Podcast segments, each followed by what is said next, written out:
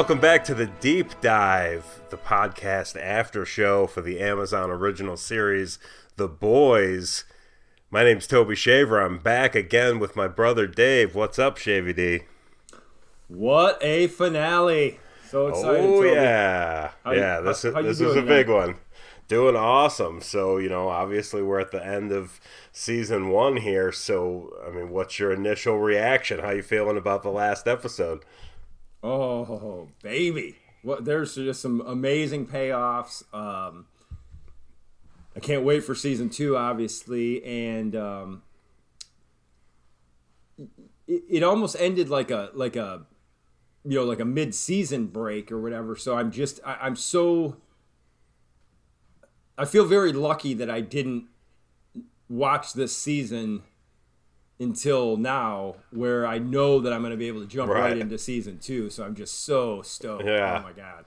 And I did, but fortunately, I'm just so old, and you know, I've fried my brain too bad that I forgot so many of the big twists, especially some of the ones towards the end. But uh, yeah, for a for a season finale, it was you know equal parts satisfying, but also just leaving you just completely hanging on a couple things there. So uh, let's let's get right into it. So Awesome. um, you know, we start out, we're in Syria, and we see, you know, kind of a special ops team, you know, basically doing some kind of operation. But then, you know, before they're able to pull the trigger on whatever they're doing, Homelander swoops in and is basically like, "Hey guys, uh, I'll I'll take it from here. You know, but you're the real heroes." And you know Yeah, that he's like, why don't you guys have a smoke break? Yeah, exactly, exactly. And uh, you know, he goes in and it's, you know, some kind of drug operation and he pretty much just brutally murders everybody there and just, you know, kind of takes out the situation. And then eh, now here's where I was a little unclear that I wanted you to clarify for me. I mean, essentially his goal here was to um, you know, show uh have the story that he found Compound V there. But did he just physically plan it right then, or is this a place that already actually had it? Do you think? Uh, my assumption is he he had that in his vest the whole time, and he took it out. That's what I figured Said, oh, this is what I found because Yeah. you know, like you said, it was I, I, it looked brown, so I'm guessing it was heroin, and it was Yeah. uh, and it was just men and women. Like it wasn't like it was a, a hit squad. It was you know there was- Right. I don't. I, yeah, it was just he just went in and basically murdered a bunch of drug dealers and uh, Uh, just eh, with a smile, you know? Oh, dude, the satisfaction when he walks out of the building before he goes back, you know, after he's just wiped everybody out, basically, Yeah. almost exclusively with his lasers. So it's just really brutal, you know, ripping people in half and stuff. And then, uh, you know, he steps on the one guy's head near the end and, and takes quite a bit of satisfaction in that as he hears it, you know, crack Ugh, like an eggshell. Um, but when he walks out that back door before he goes back to tell him mission accomplished, uh, yeah, the fact that he kind of just kind of stretches back and just takes that deep, uh, deep breath of like just, you know, I've done good Self satisfaction. yeah, it's it's interesting you say that too. That he gets almost everybody with the laser eyes, you know. Then of course the boot stomp because that's kind of his mo most of the time, and it's almost like you know these people that he's killing are not even worthy of him getting his hands dirty. He basically just does it in the most you know impersonal like you know mm-hmm. just stomps on them and they're they're they're nothing to him you know we haven't seen him really have to punch anybody yet Right, and he's even made a comment in a I don't know, it was just the last episode or two, but he he you know, he's several times he's referenced that he is you know, he and the other seven are not like the others and you know, they're special and they're better and all those different things, but he even I forget called one person a you know, you mud people or whatever. So like he you know, just truly doesn't think them worthy of his time or effort. So yeah, I mean, the idea of breaking a sweat to deal with these people that that that would be so beneath him. So he Right. just basically lasers their asses, you know, into into pieces. Yeah. Yeah. Um, so then after he he kind of comes out of that, um, we see Madelyn talking to somebody I think from the Pentagon, you know, kind of saying what they found, and he's super skeptical of the whole thing. Oh, they just You know, they just happen to have this. These these primitive, you know, third world countries were able to synthesize this this thing. You know, uh, you know, he's very skeptical of the whole situation, but you know, she pretty much puts the leverage on him that look, there's super terrorists out there. Everything that you've purchased up till now, all the you know tomahawk missiles and everything else up till now is just worthless now. You know, we ha- we're the only game in town essentially. Yep. Yeah, he makes basically, you know, calls him out for you know what's what's the m- biggest money maker at you know I forget who which companies she uses Right, but, like know, Lockheed Martin or something right like that. Raytheon, Yeah. General Dynamics, you know different places like that. But basically, it's like the you know uh, you know the uh, stealth bomber, Patriot the- missile. the the Patriot missile, then the stealth bomber, and then the uh, Tomahawks and the Abrams tank, and they're all just a big pile of shit now because you know we have super terrorists, and uh, you know they, they they can just swat those off like you know irritating flies or something like that. But then Right. I liked also just the fact that she is now in a power position where she's just brazen because at the end of that conversation she basically so- says something to the effect of does it really matter how they were created or how they got the compound v they exist now and we're the only Right. game in town that can stop them yeah. let's let's let's move on type of thing so know she's feeling very proud of herself or very uh, she's very impressed with herself as that scene Yes. goes on. Well, and things had been looking a little grim for her, so it's it's turned around fast for Madelyn. So she's she's it's uh, feast or famine. But uh, so then we see the boys kind of laying low and finding out that you know after everything you know with the whole deal with Raynor and the CIA, it's pretty much all fallen apart. She's had to renege on on most of that deal, and now they're uh, now they're fugitives. So you know they're kind of scrambling.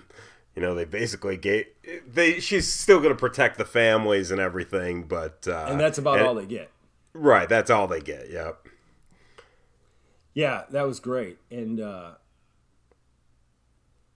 you know, and, and, it was beautiful too because it was ju- you know it wasn't just that conversation. I like how they were all kind of working their angles. You know, Mother's Milk's on the Yeah. phone, like you know, let, you know, this is the greatest story ever. You know, this is this is this will make your career. You know, are Right. interested in this? You know, um, Hughie's just sitting around, you know, gazing longingly at a photo of him and Starlight on his phone, and you know, Frenchie comes in with, you know, from the store or whatever, and um, yeah, yeah hughie's great- been a little off his game ever since the hotel you know the super savvy you know like savant hughie is is a little he's a little rattled ever since his his, his uh, sleepover so yes, Um, but yeah, you're right. I love that scene. I love how you kind of see it's all kind of shot in one kind of thing, seeing everybody taking care of business in their own way. Um, um, and then you know, basically they're telling telling Billy Butcher, "Look, that's it. You know, we we tried." But we're out now. I mean, our families are in danger. None of this went the way it was supposed to go.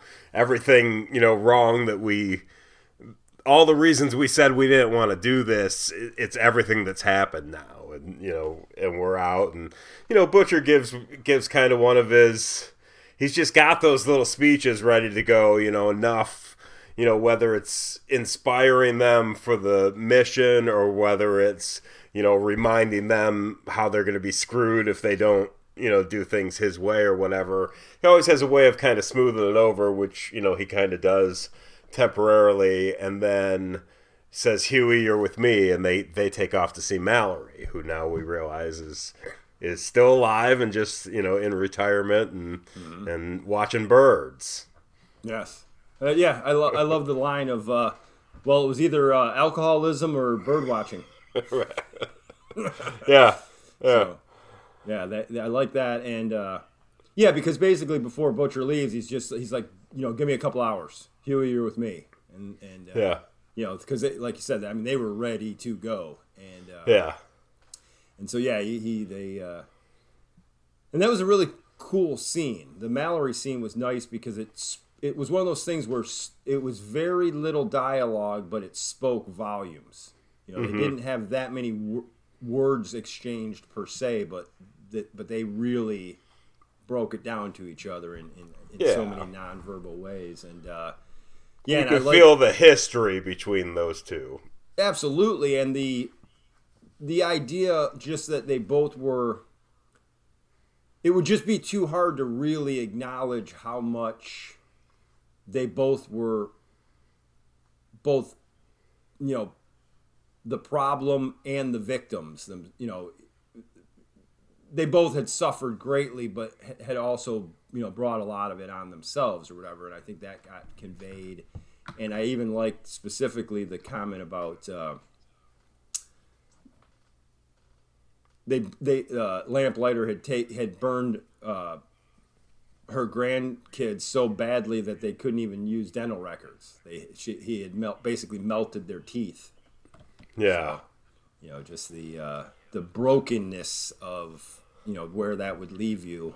Um, Oh, it's so sad for for you know kind of to see Mallory in that situation because it's it's way worse. Like it would have been probably almost better for her, you know, had they just killed her too, you know, because now she has this very, you know, lonely existence where she just probably just thinks about her grandkids all the time and it's just you know, yes, she survived, but it's, you know, super bittersweet to see see kind of where she's at now.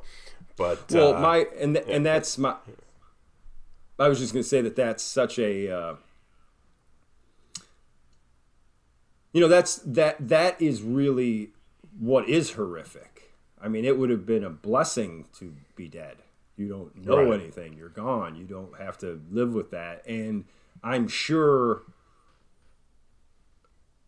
you know, I would assume somewhere down the road, you know, or at least I hope that we'll see more of what actually went down. And when we do, I- have to believe that they, after that kind of result, you know, I'm not one that would be inclined to take myself out, but that kind of loss or that kind of pain, I could see thinking about it.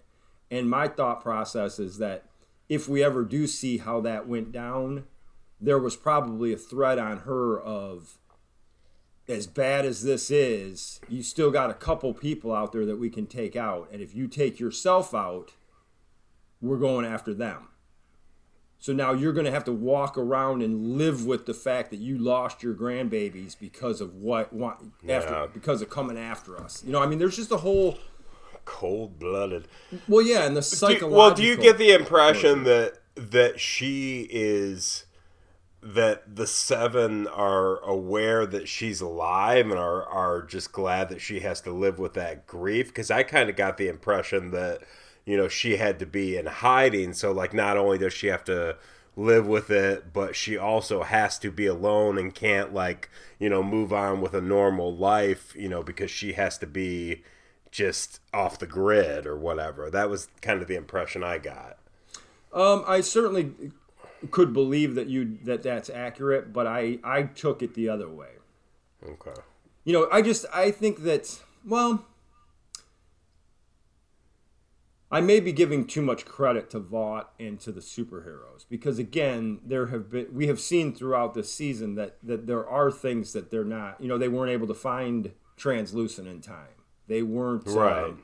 um, you know, there's other things where if they were that omnipresent or you know or, or had you know that much knowledge of what was going on everywhere you know they they would have already been able to take out the boys quicker and, and so so on and so forth so i mean i guess i could see how that would be accurate but i guess just thinking of how diabolical and how vicious on a psychological level so much of this is is that i would you know, Yeah. I, I thought of it as a conscious thing of leaving her alive to suffer Yeah, that's very possible. So, but um, but yeah, so she's not really, you know, Butcher's there for any kind of help from her, and she's completely not having it. But he's able to, you know, appeal to her at least enough to get one tiny piece of information, which is, you know, Madelyn Stillwell. That there's something there. There's some. I I wish I had written it down. I actually love the way she described it. You know, because she was like, it's her relationship with Homelander is you know, it's close, it's intimate, but hard to quantify, or something like right. that. Disturbing. Which is a very good, yeah, it's a very good way to describe, you know, everything we've seen from yeah. it because it is intimate, but it's extremely hard to, you know, really put a label of any kind on it. Right, because basically what she is, she's his handler and has to placate him, and sometimes that requires a, a, a bit of a mommy role, and sometimes that requires a bit of a seductress and such. But uh, yeah, I really like how Butcher basically broke her, or you know, broke, mm. you know, basically got the, you know, you created me, you trained me up, you pointed me at Homelander like a howitzer, and you let me go. You know, yeah. you owe me, and that's why you owe me. And she's basically like, you know, I'll give you a little bit, but that means you go and never come back, and you keep your promise this time. Yeah, yeah, and that's what yeah. she said that it was odd and yeah how what you just said is basically what they said, and that that's uh, that does describe it quite. quite I'd be well. interested to know more about what her back backstory is because if she's the one that you know kind of founded this whole mission, you know what was her thing that set her off against Vought and the Supes in the first place. Well, obviously, yeah, because obviously it's vengeance because she's like, you know, you know, you're going to do what you're going to do, Butcher, but don't take the other, don't let the others go down with you. And then she even kind of appeals to Hughie as far as, or she says Hugh, um, you know, basically kind of, you know, don't don't don't go down that road of vengeance. Um, my belief is that because she's agency, that it wasn't and because they went personal when they took out the grandkids or whatever, I think that um, my gut tells me that she maybe had a squad that got too close to something and got mm. taken out, where it was a almost like a professional vendetta. So and, when we see her in that flashback the first time, um, showing Butcher the video she was probably didn't really know him at that point. She was probably working that case in some way in her position, and and that was probably the first time he became part of her world. Would, would you agree with that? Yeah, yeah. You mean like okay. yes, Mallory and uh, and Butcher? Right. Yeah, he was definitely not a professional. Like she from that point forward, you know, he she did that. She I think that again because people when you're working in black ops you know so much of that stuff is psychological and is you know basically you're you're you're creating marks by manipulating them on you know psychological and emotional levels. So she's i mean it was almost like a gift probably to her like find somebody that's that you know has had that kind of loss and that kind of collateral damage from the supes you know that's the exact kind of person that would go you know would do anything to to seek retribution and such so. Right. Yeah. Um, yeah that's definitely the vibe i got from that. So uh, after they meet with mallory they kind of head back to the host, the motel where the, everybody was laying low and butcher can tell that you know it's been compromised and that they've already been taken so they just kind of go by. But then, you know, that kind of brings things to a head again between Hughie and Butcher because Butcher is basically like, well, we just got to keep on with the mission or whatever. And Hughie's like, what the fuck? We got to. We got to help them. You know, you brought them into this. You know, we've been all in this together and they're captured. You know, we got to go save them. You know, yep. which, of course, you know, I don't know. I mean, Butcher's just obsessed at this point and just can't can't uh, see clear to to do any of that. Yeah. Um, are we going to circle back for the? For well, that? I was going to say, why don't we? We'll, let's leave that there, and then we'll we'll come back around to that when we get there. So okay. you know that that's basically all we see at that point in the episode is them kind of you know driving by and having a little bit of that conversation. But the, you know, yeah, yeah, they um, pull they pull past the hotel, and and Hughie's just you know he's I mean again he's he is a savant with the manipulation in, in certain ways, but he's uh, you know, he's a he's a rube. He doesn't really know what's. Yeah, going he would have never noticed the seafood tr- or the flour truck or whatever. Right. whatever. So I mean, basically, you know, Butcher's like eyes front, eyes front, Hughie, and then he's like, you know, what's going on? What's going on? He's like, there's a new window. They've scrubbed the walkway in front of the door, and there's a big black van that says, you know, whatever. I'm sure they're in there waiting for us. And then they, uh, you know, it looks like they pull behind some abandoned uh, factory, and they're, you know. Butcher's going right to changing the license plate, you know, and he's he's, Yeah. he's on mission, and you know, and Hughie's just more and more coming to the realization that you know he's just a pawn in this game, and you know that you know he kind of confronts Butcher on you know you're just so so ready for Homelander, you'll you'll sacrifice everybody, and you know did you even really ever care about me or about Robin or about you know any of this? This is I was just being, you know, you were just using me, and and he's kind of like, of course I I am, and or I was, and um, and then he's like, you know, what about Robin or whatever? And, and Hughie's like, I think I'm doing this for Robin. And uh, Butcher's like, you know, all right, whatever. And like, yeah, Leaves- good luck leaves to him you. there. You know, basically Yeah. goes separate ways. Um, so uh, then we see Annie goes home to mom's house to confront her about the uh, lies of the past. So finally, finally, the stage mom's getting confronted here, and you know she basically says, "Hey, what's uh, you know what's Compound V?" And mom plays it off pretty good. You know, she's like, oh, "I don't know what should." What's that? I don't know. Should I know about that? and uh, you know, so yeah, she just basically uh, interrogates her about it, and get you know they get into a big thing about it, and you know she finds out that essentially that is now now she knows that's why her dad left. You know that he thought he was going to be on board with it, and you know I'm assuming the mom just took shit way too far. You know because she was making it all about herself, and you know it was just too much for Annie's dad, and that's why he took off. Yeah, I mean, she's sitting at, you know, when the, that scene starts, you know, she's sitting at the table playing with his pipe and basically says that she had hid the pipe under the floorboard when he left. And, you know, her little secret desire was that he would, you know, come back for her or whatever. And he hmm, never did. yeah. But yeah, after she basically confronts the mom and she finally admits to it, and it wasn't ever about money. It was about like, you know, she claims it was about allowing Starlight to be all that she could be, when it was really Right. about her living vicariously through her.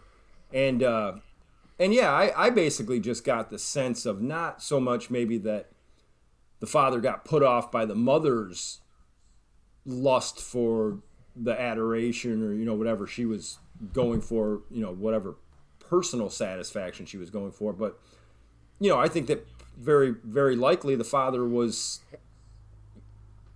you know maybe it really did start out that way maybe for both of them um, that it was you know your your your your kid being a supe, you know, just gives them enormous potential to have a very special life, and uh, and I think maybe, and again, I really am anxious if they do in further seasons, later seasons, introduce the father. I, I'm anxious to see, you know, if he comes back and who he is, but you know, quite conceivably. You wouldn't even have to change necessarily that you grew to think that the idea was all that awful, you could still kind of understand where you made that original decision in the first place. But I, I think as a father, you know, um, when you look at your child, you know, eventually they would grow to a point where they would, you'd start to see that they have their own unique dreams and aspirations. And the idea of, you know having having to lie about that or having to you know put on a on a act or a front that could just maybe be too hard you know it's uh Yeah. so when she said you know he was good with it until he wasn't and you know i, I took it as a you know maybe it wasn't even so much that it was a soul searching thing for himself as much as maybe it was uh you know we've done this and I can't I just can't lie to my child anymore. So it's maybe Yeah. not, you know I don't know. Again, Yeah. I, I would I would certainly assume that if it if it, you know, continues for a few more seasons that, you know, hopefully that will get maybe fleshed out in a in a flashback or something. Yeah, yeah.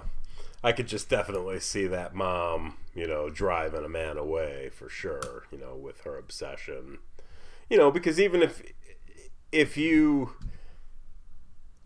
I, I would imagine when Vought approaches these families, it's it's with the hope for a better life, or maybe they just tell them, you know, what they think that particular family wants to hear to motivate them to to participate in this. But you know, that's not to say that each individual parent isn't going to just take it in their own direction. You're going to have some that, you know, maybe say, oh, hey, this person's going to have some special abilities, but we still want them to have a somewhat normal life, you know, and just later in life, maybe these powers can become more a part of their life.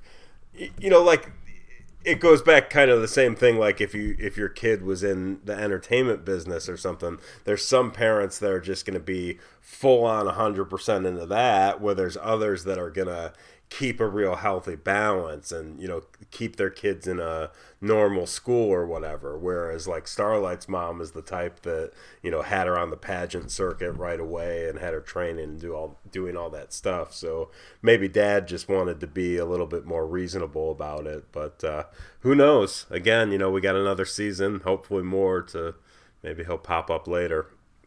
Yeah and i think maybe it'll think turn that- out he he's uh, Hughie's dad's sidekick, and and You you, make know, it- both of the theories are out there. Well, again, I, I'm not 100% that that's Hughie's dad. So, um, but the, uh, yeah, no, I think you make a, a valid point in the sense of that,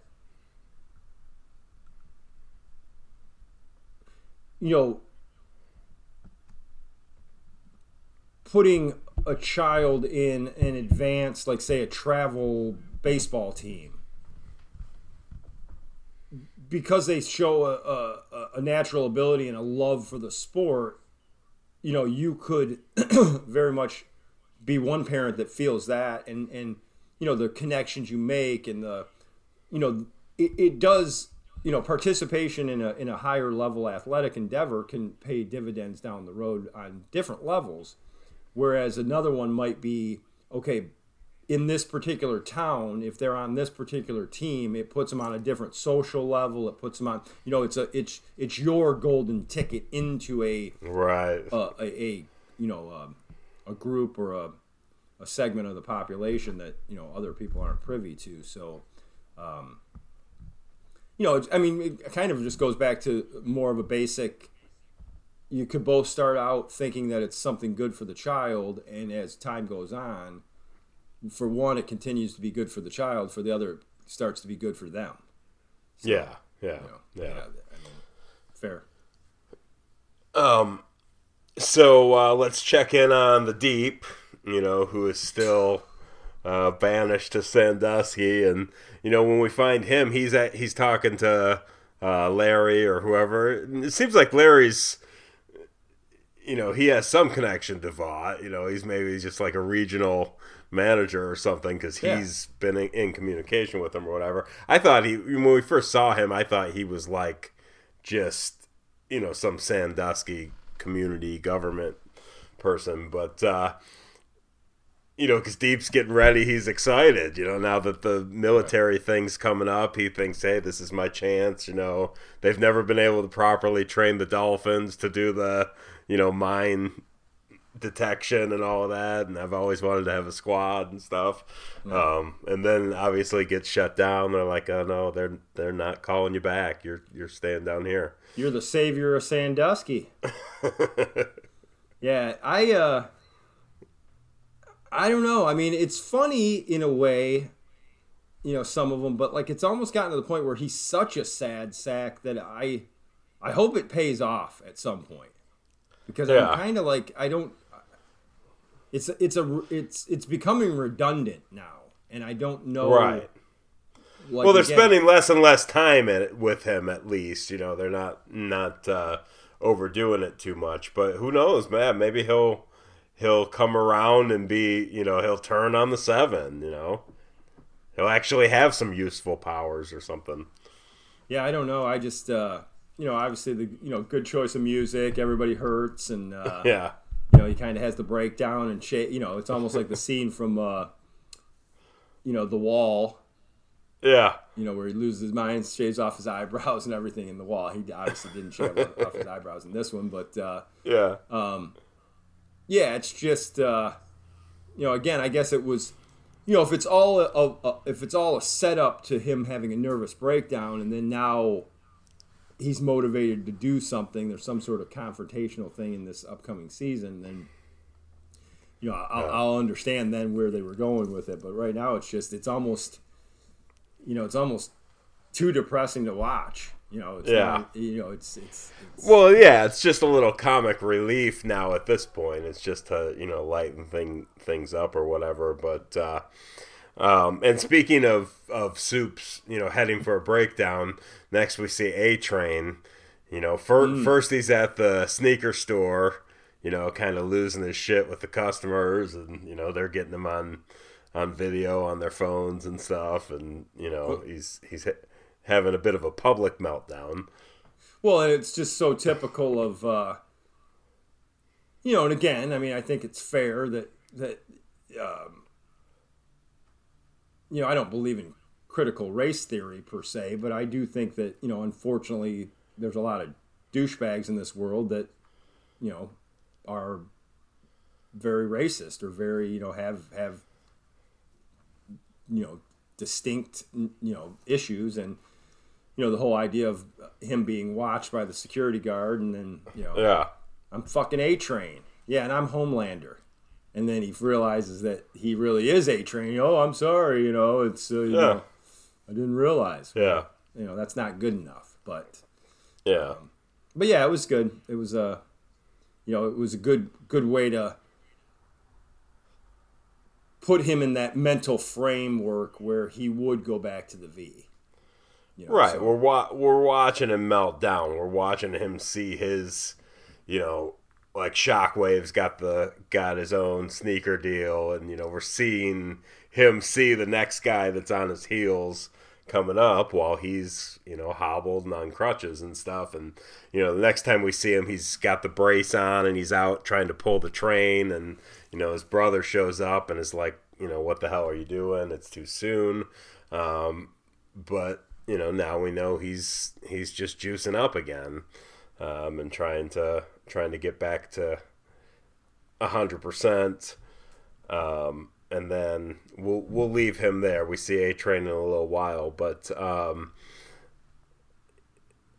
yeah I mean the dude's crumbling basically he's done all the bad shit that he's done and you know he's losing favor for sure in the seven. You know, he's he's not in Homelander's good graces at all, and the dude's just coming unglued.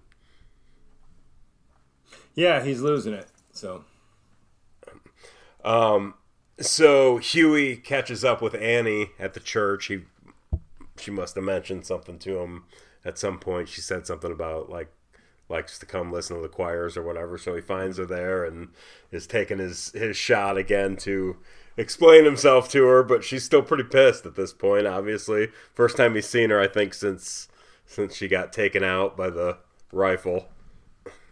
right. Yeah. Um but you know, again, she's kind of storming off on him. She's not really threatening to arrest him this time, but she's storming off and he's trying to, you know, tell her what's going on and, you know, basically he says that Vought is creating these terrorists and that's enough to get her attention a little bit. Um, you know, so he is really just appealing to her saying look this if you wanted to be a superhero you're a superhero so you need to this, there's bad stuff going on you know it doesn't matter what i did or what you think of me right now that you need to you know investigate this and stop this from happening mm, Yeah, I mean, I really, I more took it like that he was not there for her. He was there to get her help. Like, I don't think he was there to try to patch things up with her. I think he was there to, because he doesn't want oh no turn- yeah no like yeah Butcher. i agree i agree you know, because yeah i don't think it was a, a- about their relationship at that point i i just mean it was about the whole situation with getting her to understand that these people she's working with are bad people. Right, and she thinks he's kind of piling on, like, you know, do you want to tell me anymore, like how I was created by these, you know, this drug and so on and so forth. Yeah. And he's basically like, you know, it's all about trying to get her to help him on this mission. And then, you know, when she kind of says, uh, you know, I haven't saved anybody in a long time or whatever, he's like, you saved me. And, you know, and that's where it got a little personal. And that, you know, when she's like, you got 30 seconds to get out of here, and he's to leave. And, um, and then she says something as he's walking away, and then that kind of allows for uh, him to basically, you know, just say, "You're a hero." You know, that's what you do, and uh, you know that's kind of why you need to do it. But, um, yeah, yeah so. Um. So uh, now they're having some kind of party. I don't. I don't. I didn't really understand what the occasion for that party was, you uh, know, other than just celebrating that the contract, that the government contract. Yeah, is that what it was? Okay, so mm-hmm. so that's officially gone through them, basically. Um, you know, in light of everything that's happened. So Madelyn's there, you know, kind of schmoozing with everybody. We see Black Noir playing a little piano. Oh, can't wait to see. yeah, I can't wait to see more about. Yeah, I have I have theories about him as well, but. Mm-hmm. Uh, so Madelyn. You want to hear a weird theory I have uh, for him? What's what's that? I think he might be Mother's Milk's brother. Oh, really? Well, because Mother's Milk said he has a brother. That's an interesting nev- theory. There's never been another mention of it, but my theory is a little more broad. I think that he's a white dude. I think that they're gonna have it be you know, because they've made such a point to talk about how, you know, he fits the demographic. You know, he's working in Detroit, but Atlanta's bidding for him, and you know, or oh wait, no, that was the other guy that they talked about that for. But uh, um, they've made a big deal about you know Black Noir. Obviously, is Black Black is his name, and you know they've made that such a thing that I feel like just with the comedic bent that this show has, that at some point it's going to turn out that he's not even a black dude. That that's just a marketing thing. I mean, I could see, you know, I could see that twist, but I don't because they've I, never said he's black. Really? I mean, have they like overtly said that he's a black dude, or is it just like totally just implied with with? Mm, I th- I think it. Yeah, I think he might be. I, am pretty sure he is, but uh, but I don't. You know. But I, that, I, I like yours better though, because yours is actually interesting to the plot. You know, mine mm-hmm. it's just like a joke. You know that they would be making, but uh, yeah, he did mention that he has a brother, so that's uh, it's a possibility. So then we get to meet Mr. Edgar shows up at the party to see Madelyn from the 82nd floor, um, played by Giancarlo Esposito, who I love from Breaking Bad and uh, also The Mandalorian. He's awesome in, in that too. Um, I was just um, gonna say he he must be doing something right these days because not only is this this have a, the potential of being a really good character, you know, with a lot of uh, clout, but uh, I mean, my goodness, he you know he, he shows up on the Mandalorian with the dark saber and you know, like yeah. I can't wait to see what his backstory is going to be. You know, so uh, oh yeah, he yeah, he he uh, after Breaking Bad, he you know had his pick of anything he wanted to do. He just crushed that show so much. Um, but uh, yeah, she shows up to tell Madelyn that you know, hey, we got a forty billion a year contract. You're gonna get to wet your beak on that, and you're gonna get a promotion. You can come work with me, you know, up on the 82nd floor, and you know things are things are all your plans you know all your dreams are coming true here right I, I i'll need you to shadow me for a while before i retire to belize or whatever he says yeah so, yeah yeah yeah good stuff but yeah essentially she's being groomed to take over for him yeah loving it loving it i, I like the uh you know he's an actor that just naturally brings such gravitas to to any role so it's uh you know, we've seen him for all of, you know, whatever a minute. And, uh, you know, I totally buy that he is the guy on the 82nd floor. Yeah. You know what I mean? So, yeah. So yeah, that was cool to see him. Well, you uh, knew that the 82nd floor has been such an effective like threat to make, a, a name to drop that you know seems to you know even stop Homelander in his tracks. So you knew it had to be somebody somewhat intimidating right. up there. So yeah. you know, uh, a, a, major player. Yes, for sure. Um, so then Homelander shows up and you know is kind of he's still a little standoffish. You know, she even tries to when they're talking, tries to gra- grab his hand at one point, and he kind of pulls away because you know he's still pretty pissed that that uh, you know she had been keeping some information from him, but you know through their conversation, he's like, so you know, don't you think it's a bit of a coincidence? And it seems like he's kind of grilling her again, like he was about Becca Butcher.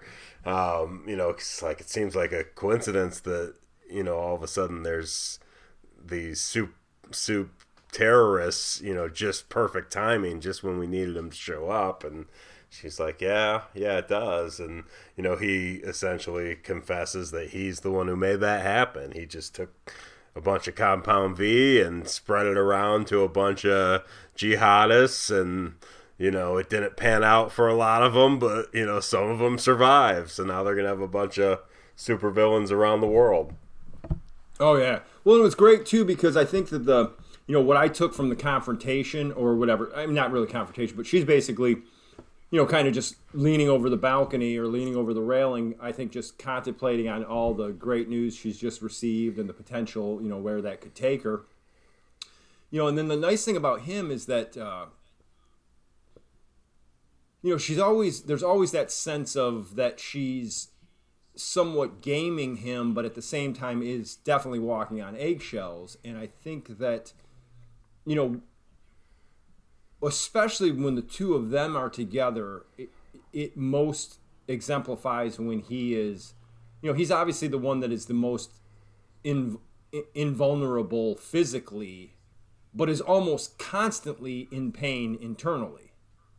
Hmm. So, you know, that's a lot of what I took you know, even from yeah. a simple like moving his hand away gesture and so on and so forth. Forth, but you know, um,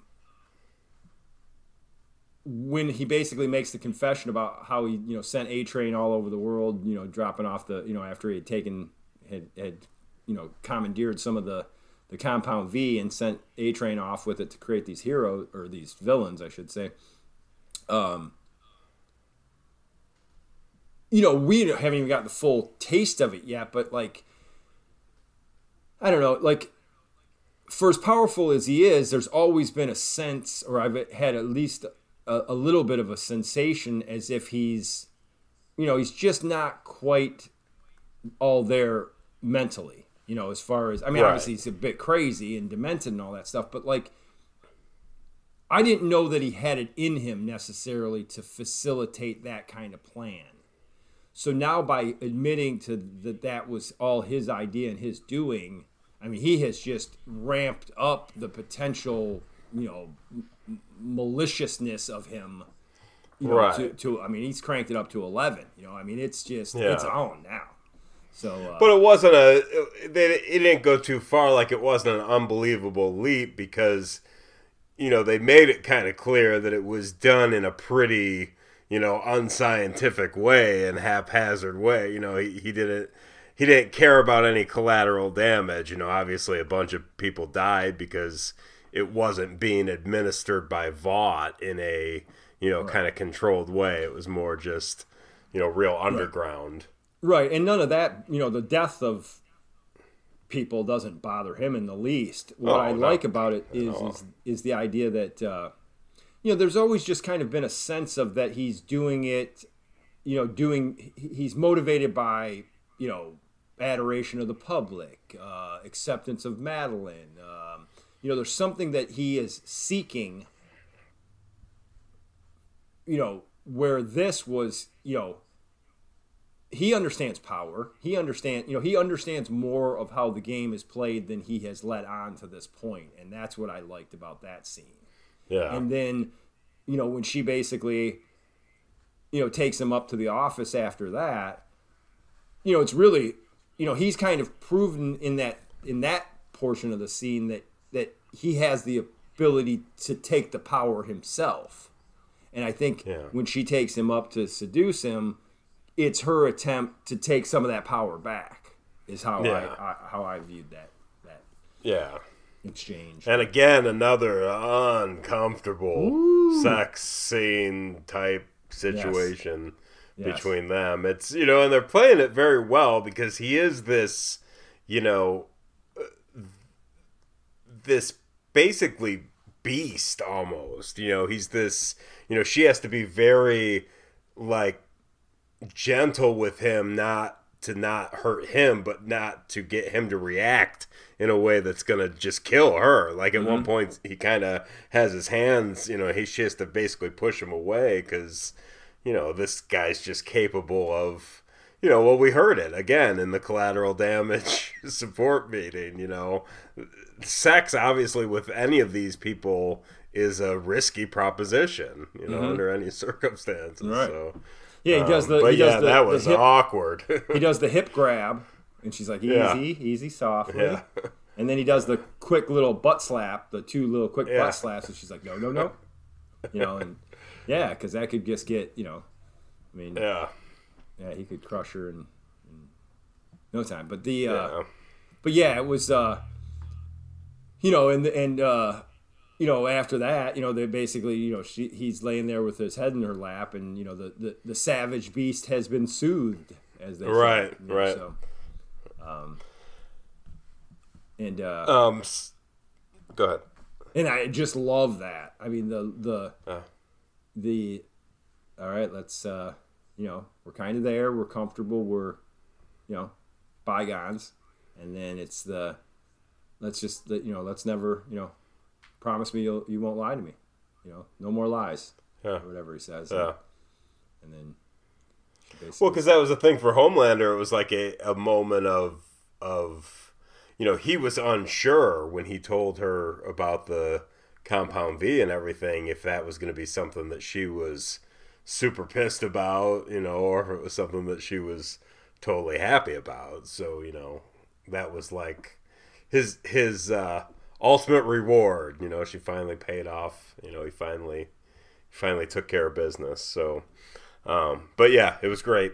So also at the party, we see uh, Annie and Maeve have another scene together. You know, a follow up to the scene they had previously in the elevator, where you know, if you remember, she was telling the story about, oh yeah, the story about breaking your arm, stopping the or boss or whatever it was, Yeah. saving the kids. pulling the bus back from going over the bridge or whatever. Right, right. That, that she every- was like, oh, I guess that was all written by the written by the marketing guys. So Maeve's kind of showing her, you know, here's the scars that actually did happen. My Um, the, my and- and- my bone never it, it didn't heal straight. Yeah, you know, and she's kind of kind of opening up to her and saying, you know, I used to be you. Everything that you're doing now, you know, the the kind of you know goody two shoes thing. That was me too, and you need to keep that. You need to stay that way. You know, I, it's too kind of, it's kind of like saying it's too late for me. I've already seen too much and done too much, but you know, we need you to be the kind of positive person and to, to continue to be who you are, which was nice. It was a nice moment. Well, it was great because it, the the whole lead up. I mean, Annie's basically you know when she's talking to the one sailor, um, you, you know, it shows that she's basically pounded about seven or eight drinks. She's you know flirting and doing like the hard flirt, like basically you know sometimes my eyes light up when I climax or whatever she says, and she kind of gets sick. Like at first, you know, you're not almost sure if it's because she's like disgusted with herself, or but yeah, obviously once she's puking in the bathroom, you know, it's from the drinks, but uh, but also a little bit of self loathing. Maybe a little both. Yeah. yeah, right. But I, Maeve sees her. Pat, you know, Pat, she passes Queen Maeve, and Maeve follows her into the bathroom, and yeah, and I just love it because not only is she, you know, letting down her guard for probably the first time in a long time, and telling her, you know, uh, yeah, I really did break my arm and it never healed right, and you know, so on and so forth. But then she's like, you know, you know, back when I was like 23 and you could bounce a quarter off my ass, you know. Yeah. She's like, then I started giving away little parts of myself, and now I've kind of given it all away. and she's like, you know, one of us needs to be that irritating goody two shoes, and that's you. Yeah. You know, and Yeah. and you kind of get that look. And uh, now, don't get me wrong. I mean, Annie is Annie, so like I love Annie in the, you know, more pure girl, you know, the good girl next door outfit and all that stuff. But boy, was she looking sexy. Oh, That- yeah. because her hair was kind of tousled from puking, and she had a little bit of that Yeah. like, like kind of smeared mascara, and I mean that's like a you know, I mean that's like a hot woman right after you you know you've thrown down in the sack, you know. Oh, yeah, she's uh, she's definitely a hottie. Um, so yeah, so that relationship is continuing to kind of, you know, you really get the feeling Queen Maeve's starting to look out for her a little bit more, which is you know a good thing. I I, I like Queen Maeve. I'm, I have high hopes for her in, in the next season of kind of being being on the on the right side of things. Um, so so BB's uh, Billy Butcher's off on his uh, his thing, and Hughie, you know, I mean Hughie's on his own, but he's still gonna try to rescue the boys. So you know, I fucking love him. Basically, Golly, he, him. you know, he's a hero. He's a hero, man. So he gets himself. Uh, he just goes back to the the motel, you know, just and the funny thing was exactly as Butcher described it, you know, right when he's walking by the flower van, they all pop out and, and pounce on him just like he said they would.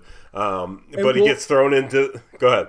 I, I, I could, well, I- what I love is that um, again attention to detail because right as he's getting ready to walk up on that, knowing what's going to go down, you know, you see him push his finger up on the roof of his mouth. So, Yeah.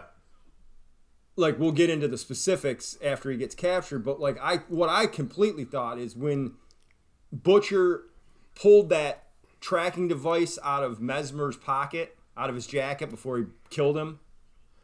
I basically Yeah. thought that's what he was putting up in his mouth. I thought it Oh, was going to be yeah. like a homing beacon to like tip off, you know, Butcher, Annie, somebody. He was basically going to be the guy that brought the cavalry cavalry in. Yeah. Um, but then obviously once he uh, you know gets abducted by the crew and they and they you know throw him in jail with uh, you know take him to the to the black site with uh, Mother's Milk and uh, and Frenchie. yeah. They throw him in a cell and uh, and uh, go ahead, but uh, that's a great scene in and of itself. Oh, it is a great scene. It, it, it's an awesome scene, and you know, basically, he's like, "I'm here to, I'm here to rescue, you. To save you." And he's he's got what he was popping up there was his retainer. Um, he just like poly gripped it in there um, because he remembered talking to Frenchie about how he can pick a lock if he's got any. With any you know, he just needs anything. You know, Well, and what I love is before he even tells them, because basically they they couldn't have the comment they had if he they knew. You know, it's like basically, you know, he's he's hooded. He gets thrown in the Yeah. cell. They rip the hood off, and you know, mother's milk and and uh, um, Frenchie are like, hey, you know, be be careful. You you know, you okay? Any broken Yeah. bones or whatever? And they're like.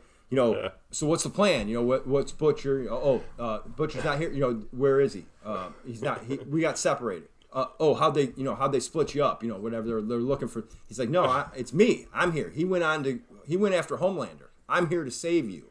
And and they just they, they both have that like little smirk, like you know, God bless your little pea picking heart. You know, Yeah. you're, you're, Yeah. you're cute. You're cute as a button. And then Frenchie's like like. I, I'm. I've never. he, kisses him. He kisses him on the. you know, Yeah. someone that has so flagrantly thrown away their life like this or whatever. oh my god, that was so awesome. And you can Yeah. see a, the little bit of hurt in Hughie's eyes, and then he's like, "Mm, "No, I'm here to save you. Didn't you say you could pick any lock?" Well, and then he, you know, says that he poly gripped his uh, his uh, 12th grade retainer into his mouth or whatever. Yeah, yeah. No, Um, yeah, so it's awesome. It's awesome, and and it works. I mean, they got to knock it out. I mean, they're Frenchie's all. I, I love when he's trying to get the retainer out, and you know, mother's like, get up, get up in there, Frenchie. you know, you gotta Yeah. get up in there, deeper, Frenchie. Um, and, And they- and eventually, a mother's little- milk has to like hit him in the jaw, basically, to knock it out.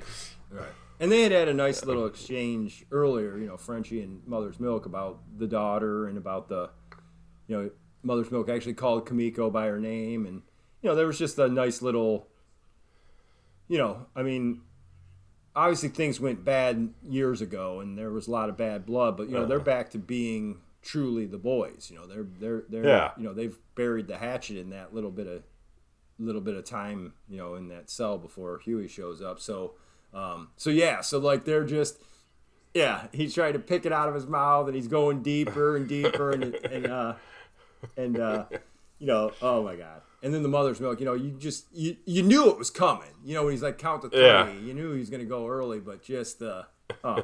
he's like, We're not there yet. We haven't you know, we haven't exhausted all options. Yeah, exactly, exactly. We're not on that step yet.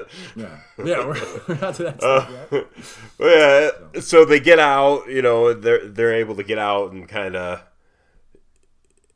you know, get get some weapons, knock out some of the uh, special ops guys, and then they see they find like a like a room that's like a hospital kind of bed where Kimiko's, you know, in the bed and hooked up to stuff. So you know they got to get her out. And I love I love this whole scene because they very realistically had Hughie not know what to do with the gun. Like in a, in a lot of in a lot of movies, they have you know maybe somebody will be fumbly with it, but they'll still somehow reload it and stuff or know what to do. And he's just like, I don't know how to reload it. What do you mean reload it? You know. Right.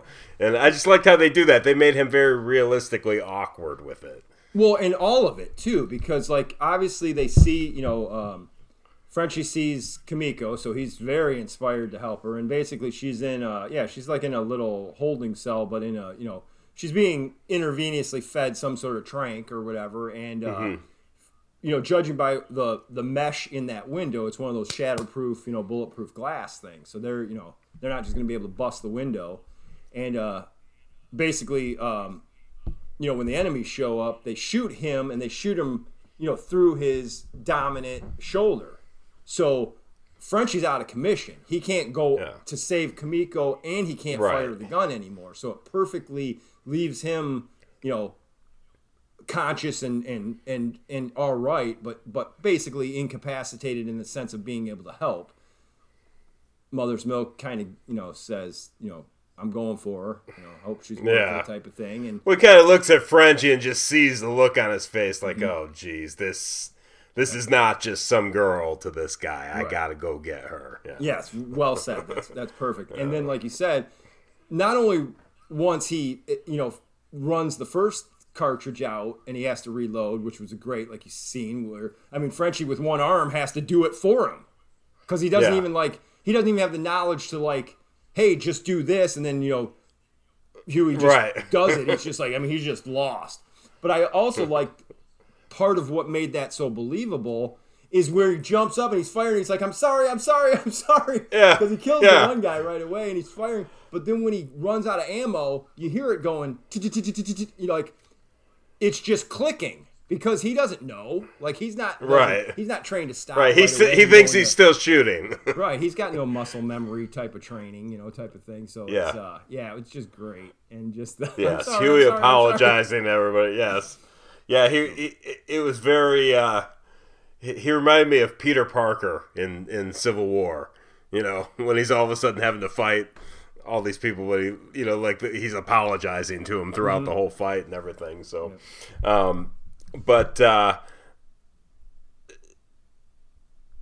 so um, they get out and they kind of like they get Kimiko out, and then they're all kind of like taking a breath and and kind of feel like they've they've uh, they're clear of that. But then you know more special ops guys just get the drop on them.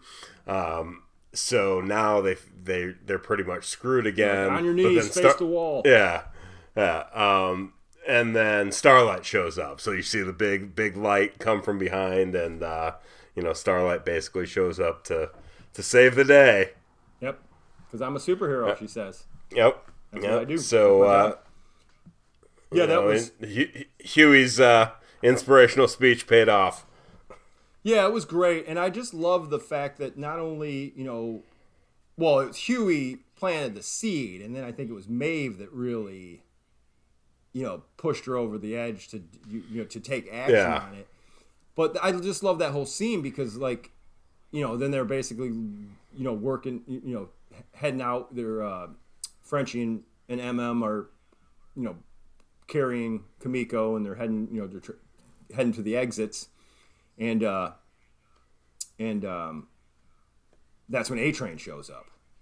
Right, and, right. Uh, and basically, like Mother's Milk and Frenchie have already passed through the threshold of the door with Kimiko, and then uh, Hughie starts shutting the door. He's like, "Go, go! I'll get out. Of, you know, I'll handle this. I'll, I'll, I'll Yeah. uh, or you know, I'll, I'll, uh, you know, don't worry. I'll, I'll, I'll get out of here or whatever." And you know, you go. And uh, that was just a, you know, well, go ahead and like describe the scene or whatever, and then I'll, I'll, I'll make the comment that I, I want to make. Or Well, I mean, I mean, you pretty much did. I mean, we're there. Like they, he, he's gotten everybody else out, and then A Train's there, and Star, and at the same time, Starlight's kind of telling Hughie, "Yeah, you go too. You get out of here. You know, I've got this. Go. You, Well, A-Train- get out of here. is saying to Starlight basically, so you are the rat, you are the Right, right, exactly. Like everything that they thought, you know, even though it it uh, wasn't true at the beginning, you know, to A Train, it looks like you know what Homelander suspected or whatever is actually what what happened the whole time, and uh, you know, and then again he's sa- saying stuff to Hughie as well, but. Uh, Starlight's urging Hughie to get out of there too, and I love that Hughie's just like, no, this is I'm the one that he's after, and I'm not going to just leave you here. Right. You know, so here's this guy again who really has. I mean, there's not shit he he's can do with A Train at this point. He's not going to be able to, you know, talk his way out of it or whatever. But he he's brave and he's doing the right thing. You know. He is a man of his own. They might not be everybody's ethics, but but they're his ethics, and he sticks to them. And one of those Yeah. ethics is his loyalty, and that's a big part of what was on display there. And I really like that. And you know, and that kind of started to soften things. And then she's kind of like, after he's like, "No, I'm going to stay with you," um, she's like, "You know, go away, train." And uh, he's like, "You know, no." And then she kind of starts powering up and starts Yeah. going for him, and that was a cool special effect as far as him dodging the light beams to get close enough to knock them, knock her down, and Yeah. you know, and Howie or Hughie was already on his way down because just the the power emanation from her was already knocking Right. him over. You know, when when A Train got close enough to knock her down. But what a great little intense scene where they finally do. You know, A Train kind of grabs grabs his shirt and is like, you know, um, you know, the, the the only person I've loved is, uh, you know, you you. Uh, you know, you, you cost me her basically, or I don't remember the exact verbiage, but Well, he says you killed her, and and Hughie's just like, I didn't kill her. Did he say know, that? Because- like this. Yeah, then- he says he, he he says you killed her, and he says, and this is like the second time because they kind of went down this road before when you know they were at the apartment, and you know Hughie again is just like, I didn't kill her, and he's like, well, you know, I killed her, but you made me do it, you know. but it was your fault, right? But that's why I'm saying But I didn't think I didn't think he said uh, you killed her. Yeah, I think he did. I think he, he he's like, you killed her, you know. Okay. Well, either way, yes, because he basically, I, I just wanted, I just, he finally acknowledged that he killed her because you could see the the, um, the understanding in Hughie's eyes as he takes that in, and uh, Right. and then So all of this, all the anger, you know, combined with the compound V and all, all everything just kind of, you know, comes to a boil and, you know, A Train goes into cardiac arrest and just just drops and, you know, of course, again Hughie, you know, goes in and starts doing CPR and Yep. you know, Starlight's like he says, I mean, number nine-" one, she can't. Yeah, number one, she can't believe it. You know, she can't believe that like he's dropping down and helping him. And you know, yeah, you're right. He's saying, you know, call nine one one, He says, call- and he she's says, like, call an ambulance, and she says, he'll never stop coming for you. And he says, I know, but I've got to Yeah. do this. And uh, yeah, and that's when you see in her eyes that you know there is potential for forgiveness now. I mean, she has now seen that he is the man that she thought he was. right, yes. I, I, I that whole Which is nice. Oh, Which is so nice. important. I, I, I, I, wanted this season to wrap up with, you know, Starlight not hating Hughie at least, you know, and I think I think he uh, got a little redemption in her eyes at that moment, probably a lot of redemption. Um, yes, absolutely. But uh, I mean, we don't really. So but, that's it. That's the last we see of that. We don't know if A Train pulls through that at all. We don't know what happens. Then. Right, and she basically the, the, we leave it as their hands kind of touch because she starts to take over the compressions and she's like, "No, go, you go." Right. You know, the, it, it's your only chance or whatever. Um, and then she's, you know, she continues compressions while he takes off. So. Yeah. Yeah, it was great. It was so, a really good. Uh, I, I like where they're sitting now at the end of this season, going into the next, because it really, right. It, uh, you know. Yeah, and it's an interesting position with Starlight because she's now, you know, trying to save his life, and if she does, you know, A Train has shit to say about her. Even if she saves his life, you know, A Train can tell the tale. But if he dies, you know, it's just it's going to be a weird. You know, if if A Train doesn't pull through this, then you know, Starlight can continue to just be within the seven, and nobody necessarily really knows any different, you know, about her loyalties right. or anything. But if A Train lives, then we got a different situation. But at the same time, what I thought immediately was when he if he is if he does survive and she tells him that Hughie basically helped to save him and then the thought of like you know basically the last a train left his brother was you're a jealous piece of shit you know you always want you were always yeah. jealous of me or whatever so like you know all of that coming to a head and being you know and having a near death experience you know um you know i mean i i feel like it was left with you know annie queen maeve and a train all have a very real potential to be flippable mm-hmm so yeah, you know, I like I like that aspect too. But yeah, you're right. I mean, Annie was de- certainly taking a risk by trying to save him, just like Hughie was taking a risk. So I I like. Well, it's like you you almost think it, and as good as Annie is, you know, and as as uh, you know, still somewhat untainted as as she is at this point. You know, you don't really know that she would have really tried to save A Train had Hughie not tried to first you know, she might have been content to just be like, look, this, you know, this guy would not save me right now. But I think she was very inspired by him too. Right. So like these two, these two, you know, kind of bring out the, the, the best in each other. But yeah, it'll be interesting to see where that goes because that was that's where we left them. So um, now all that's left is you know Billy Butcher. He's going for Homelander. So. Um, oh you know, we don't know how much he knows about Madelyn Stillwell. We just know he basically got the name and has has figured out where she is because she comes home from work and you know there he is sitting in the shadows and just a, a, just a beautifully tense scene because you know she doesn't know where the kid is and you know because her baby's there and the nanny or whatever and you know just this whole thing he's got this leverage over her and is basically saying hey you know we don't we know that you are his only weakness that we know right. of. Yeah, because she's like, you know, what, what, asking about the baby. He's like, you know, baby's fine. Nanny's out back sleeping off some chloroform or whatever. You know, yeah, it's, it's not chloroform, but I forget what he said. propofol. Yeah, and uh, um, and he's like, yeah, I'm basically here to, you know, you know, and she's basically thinking that he's seeking some sort of physical weakness, and she's like that everything in the under the sun has been thrown at this guy, and and nothing stops him, and he's like, oh, maybe you're his weakness, or whatever. You know, how, he doesn't say maybe you're his weakness, but you know, he's basically like, yeah, no, it's you're what I'm here for. You're what yeah. I'm considering his weakness. So, uh, yeah.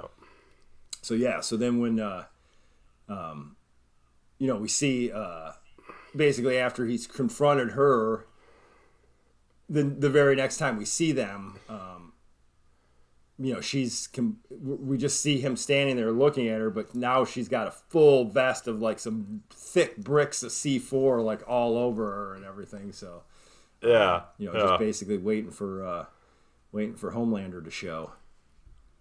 And I love the way they play it. You can kind of hear that that you know he's showing up or whatever. Hears him up on the and roof. he, Yeah, and he just starts talking to him because he knows that Homelander can see him. He knows that Homelander can hear him. Yeah. And he just starts talking to him and says, "You know, why don't you just come on in and join us?" You He's, know. he's like, I know you can see.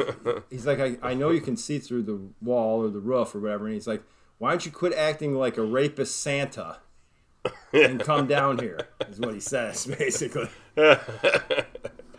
And I think even while he's still outside, does he tell him that he's got the, the dead man switch there, and then it's like, so you should come in and, and talk about it, or maybe Yeah, tells yeah, him that after yeah, after he's already in there or whatever. But uh, yeah, um, you know, so he just kind of comes in, and you know, they're just having this conversation about it, and and Homelander as well is is is just under the impression that you know he must want something, you know, but basically just comes to the conclusion that this is just he just wants to hurt him. You know, he just basically wants to you know destroy him not necessarily physically but just to hurt him the way that he he hurt Billy Butcher. But uh I just love the part where he's like do you even do you even know? I mean if you've come this far you must have some some evidence that I did this thing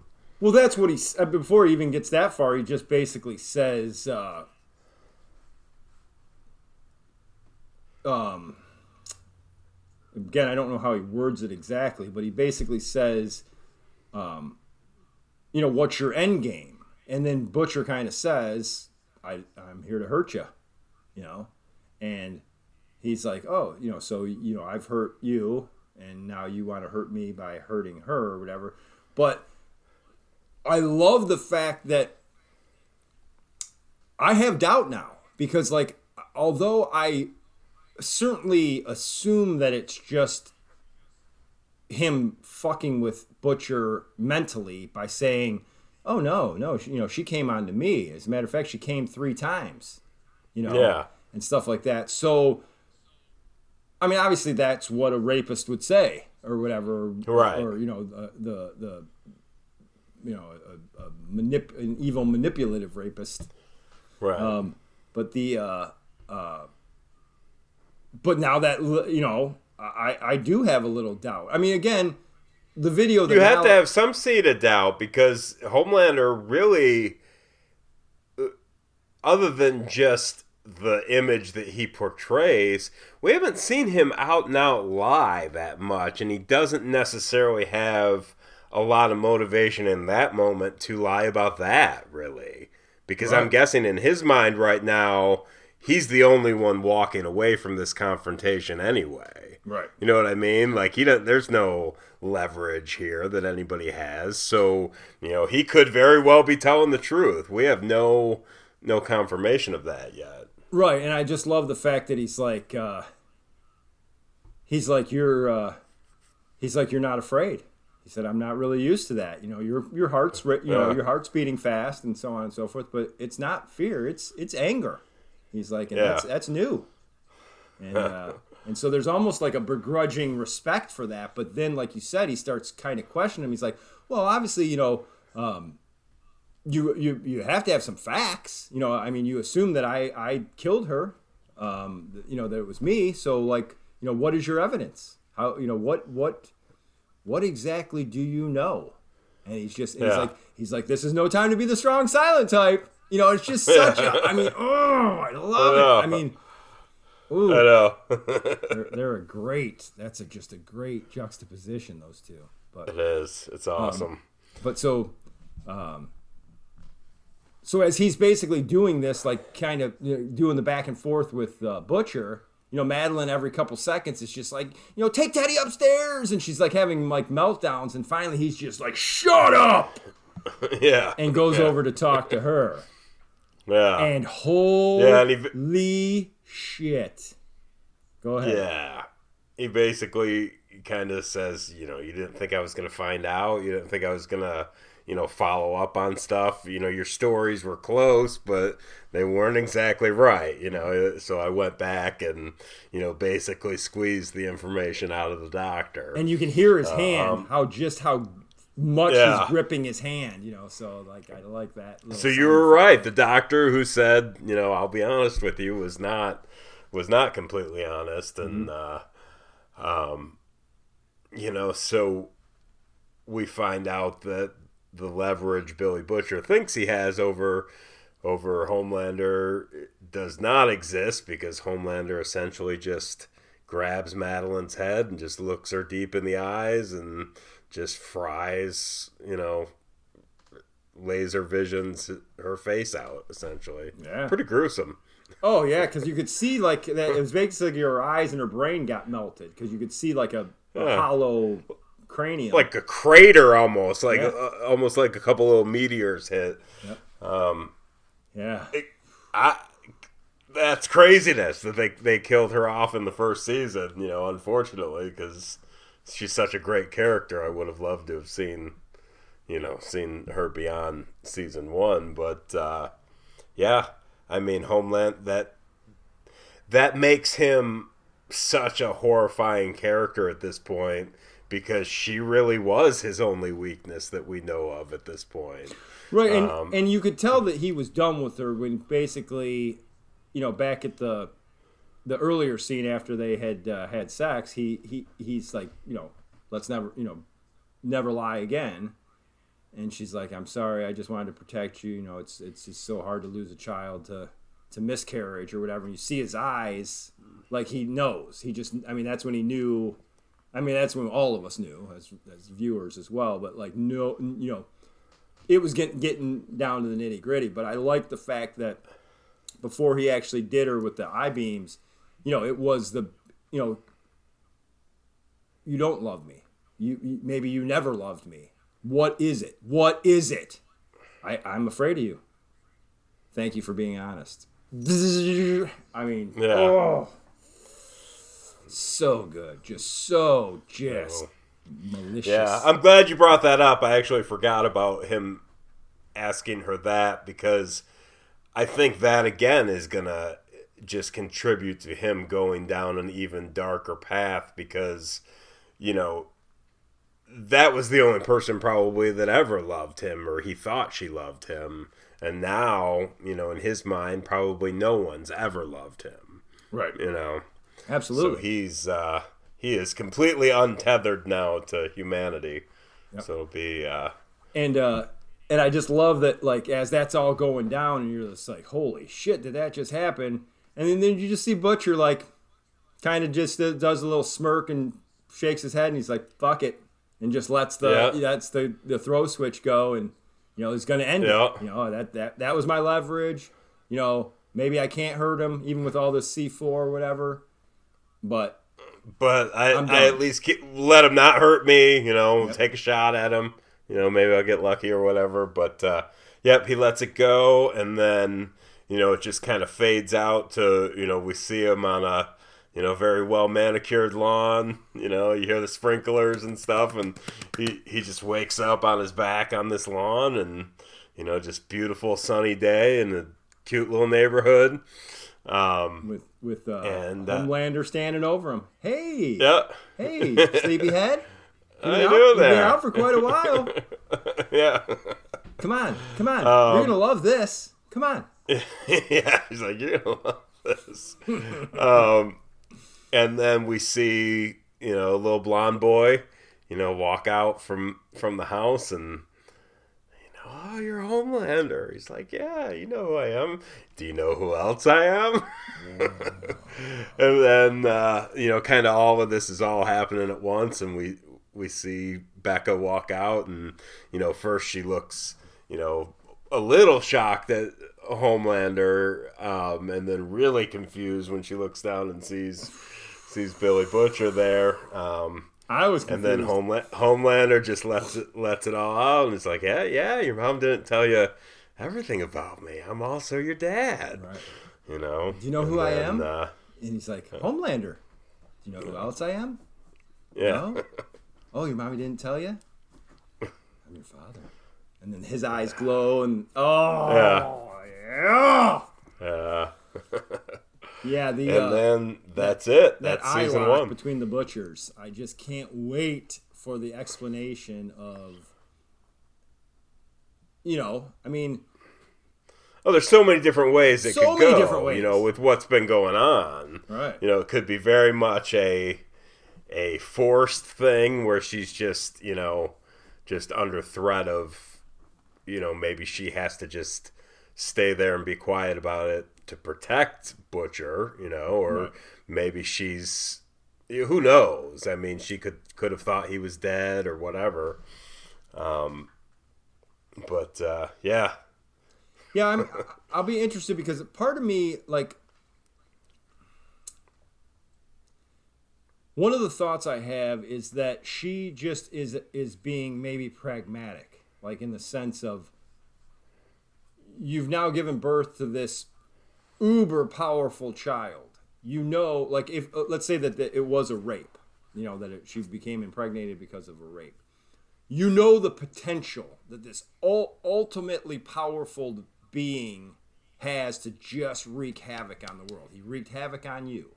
And now, if you agree to, you know, not because of a non disclosure agreement, but just because if you, you know, relinquish your former life, you have the potential to raise a good Homelander and Right. that could be an appealing thing. I mean that that I'm just trying to think of ways where she could rationalize the idea of just leaving everything behind.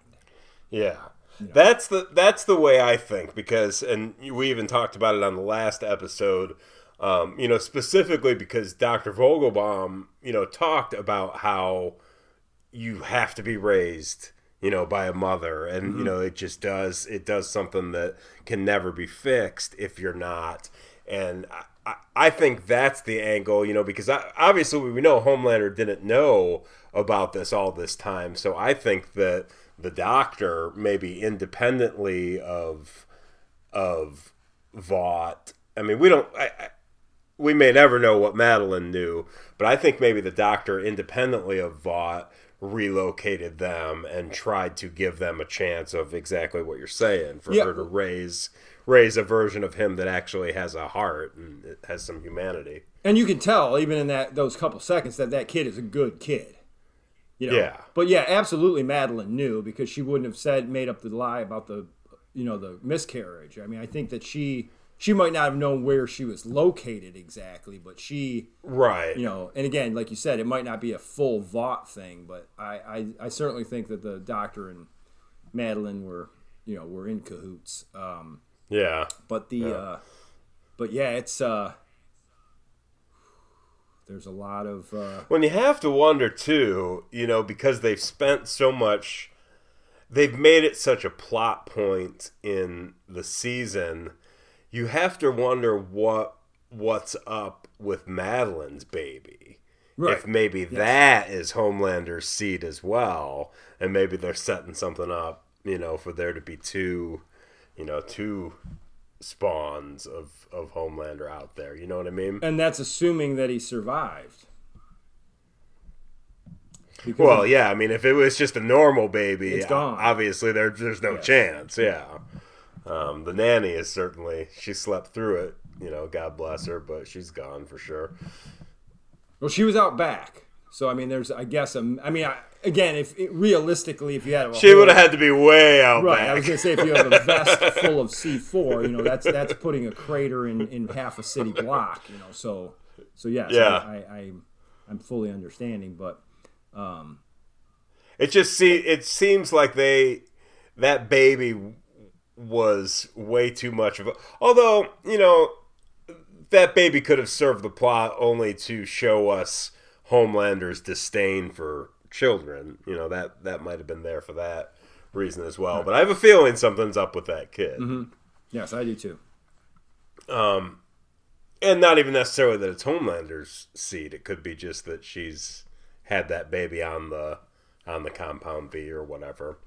Um, but uh, we shall see. So fortunately, we don't have to wait long. We can jump right into season two that is now available, Oh, so exciting! and I'm excited.